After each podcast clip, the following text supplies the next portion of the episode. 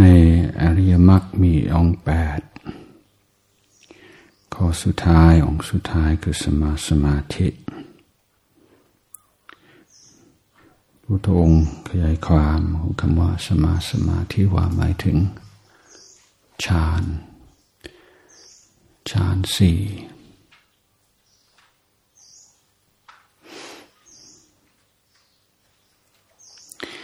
แต่ในคำ พีชั้นอัตถกถา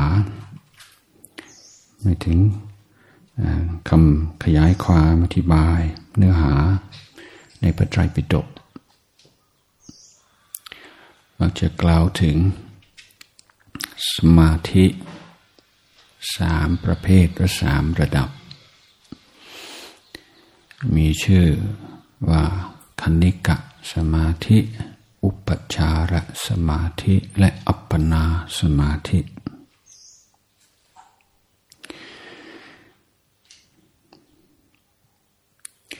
หลังพุทธกาล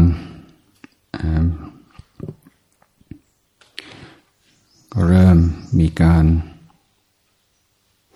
แบ่งแยกระหว่างสมถะกับวิปัสสนา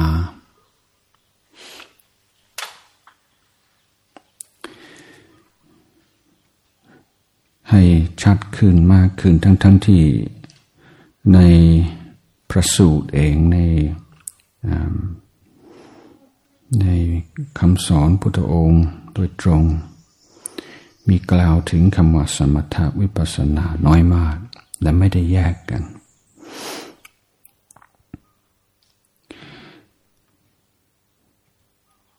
กลายเป็นมัติขึ้นมาว่า ผู้ที่ปฏิบัติตามแนวทางแห่งวิปัสสนา ไม่ต้องสมาธิมาก เอาแค่คณิกะสมาธิคณิกะแปลว่า ชั่วคณะ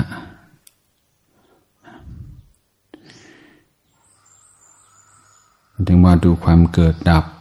ในกาย ในใจ ก็มีสมาธิพอที่จะรู้ตัวอยู่ตรงจุดนั้นในในที่นั้นเป็นสมาธิอ่อนๆหรือว่าอ่อนที่สุดที่ยังมีชื่อว่าสมาธิ แต่แต่สายวิปัสสนาเขาจะถือว่าคณิกะสมาธิเพราะจิตใจไม่มีนิวรณ์แต่ไม่ได้ ตั้งมั่น ไม่ได้แน่วแน่อะไรมาก แต่พอจะได้รับรู้ต่อความเกิดดับ ในกายและใจพอแล้วใช้ได้แล้ว เมื่อมีการเถียงว่าแล้วถ้าอย่างนั้นทำไมพระพุทธองค์จึงได้กล่าวถึงปฐมฌานทุติยฌานตติยฌานจตุตฌานเป็นหลัก คำตอบของวิปัสสนาจารย์ก็คือ จิตจะ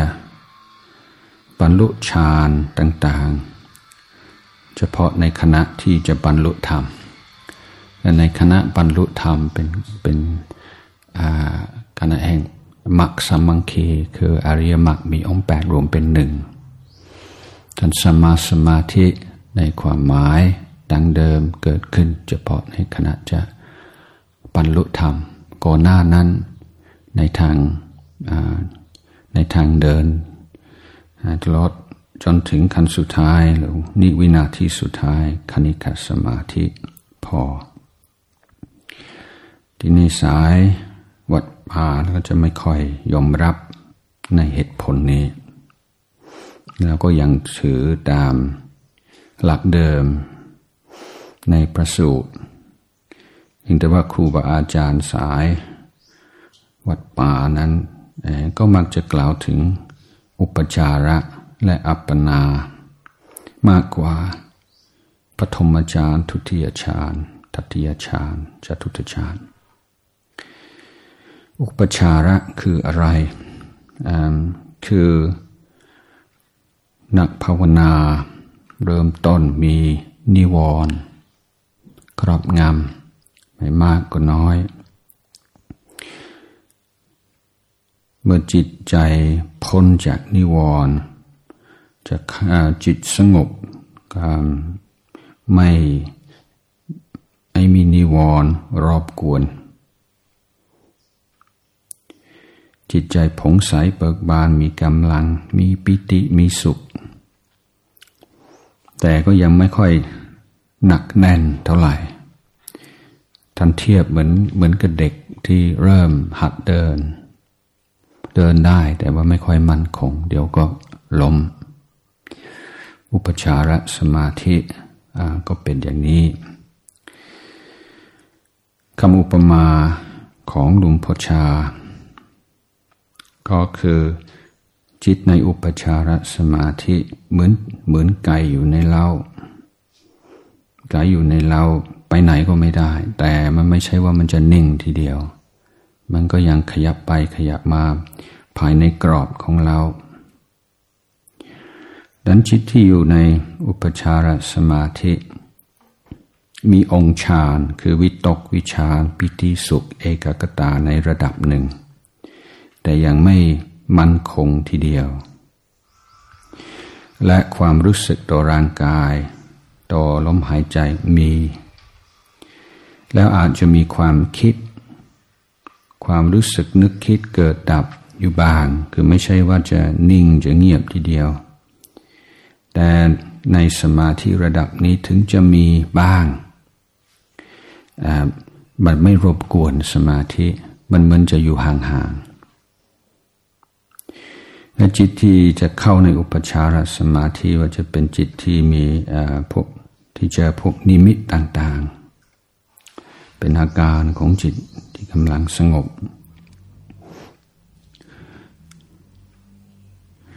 ที่ถ้านักภาวนาภาวนาต่อ อุปชารสมาธิมั่นคงมากขึ้น องค์ฌานเริ่มชัดขึ้น สมบูรณ์ขึ้น สุดท้ายจิตก็เข้าอัปปนาสมาธิ อัปปนาสมาธิคือจิตแน่วแน่ ในอัปปนาสมาธิมันจะไม่ไม่รู้สึกต่อร่างกายเลย มันก็ไปอยู่ในอีกโลกหนึ่ง โลกแห่งจิตใจ โลกของจิต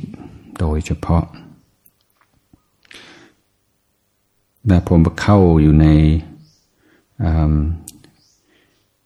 สมาธิระดับนี้ ไม่มีความคิดเลย คิดไม่ได้ แต่จิตใจจะสงบ นิ่งสว่าง แต่จิตใจจะอยู่ในภาวะนี้นาน มากน้อยแค่ไหนขึ้นอยู่กับบารมีที่เราเคยสะสมมา ขึ้นอยู่กับความเคยชินเคยเคยทำมาก่อน แต่ในในอัปปนาสมาธิไม่มีการจัดแจง ไม่มีการปรุงแต่งไม่มีไม่มีความคิดไม่มีอะไรเลย มีแต่ความสงบ ความผ่องใส เวลาผ่านไปพอสมควร ความรู้สึกนึกคิดอ่อนๆ จะเริ่มปรากฏขึ้นมาใหม่ นี่เป็นเครื่องบ่งบอกว่าจิตออกจากอัปปนาแล้วกลับมาอยู่ในอุปชาระ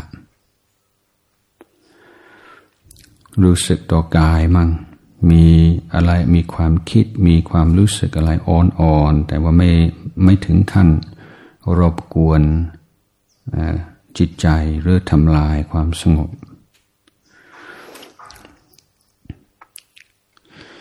ความผิดพลาดที่เกิดขึ้นตรงจุดนี้คนหนึ่ง คนก็เสียดาย อัปปนาอยากจะกลับเข้าไปในอัปปนา หรือว่า นึกว่าถึงเวลาเลิกแล้ว จิตจะออกจิตออกจากสมาธิแล้ว ทีนี้ในการเจริญปัญญา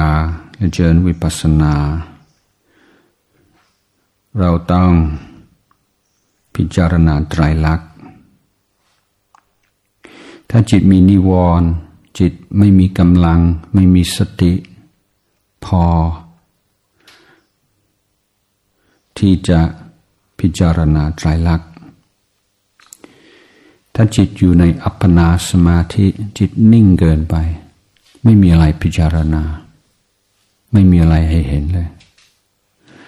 แต่อุปจาระเป็นคือจิตอยู่ในสภาพที่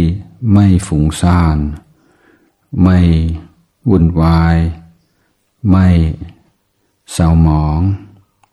แต่ก็ยังมี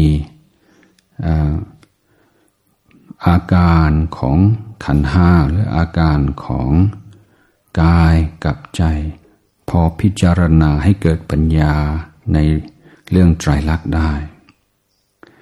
นั้นอุปชาระสมาธิมีสองวาระ วาระก่อนอัปปนาสมาธิและวาระหลังอัปปนาสมาธิ ก็เป็นอัปปนาเป็นอุปชารสมาธิเหมือนกัน แต่อุปจารสมาธิหลังอัปปนาจะมีพลังมาก มากกว่าอุปจาระก่อนเข้าอัปปนาสมาธิ ครูบาอาจารย์ของเราจึงแนะนำว่าถ้าเป็นไปได้ อยากให้เข้าอัปปนาก่อน